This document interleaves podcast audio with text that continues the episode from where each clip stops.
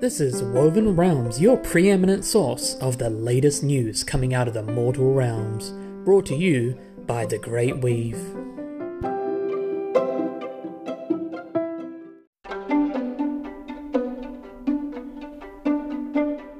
While the city of Kadir may be grounded, with Seraphon allies at their side, they're looking to reassert themselves on the now roused continent. Can they successfully lift the city again, or they perish in the mud like so many other crusades? The city of Kardir has two primary goals at this time. The first is to raise the city back into the lofty heights it used to claim as its home. The second is to defeat this new Fey threat, and in so doing, create a more stable continent from which to grow civilization anew. Thankfully, these are not mutually exclusive goals. Thanks to the machinations of the Zarlanthian Seraphon, a truce of sorts has now been established with Sora Nikos. The cost was great.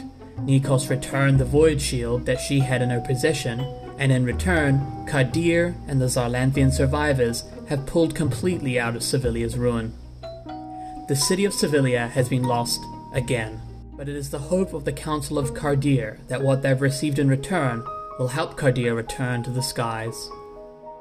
To this end, Kardir is calling on adventurers, warbands, mercenaries, and treasure seekers to once again scout out Rondhol for the location of the final Zarlanthian ruin that's needed, the great engine that powered the Void ship. The Council have it on good authority that this particular piece of the ship can be found at the heart of Furioth Dell, with the Fey invaders.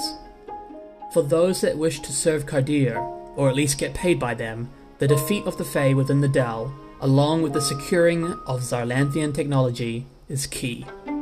Get in, find the Fey hideout, destroy these horrors, and find that engine.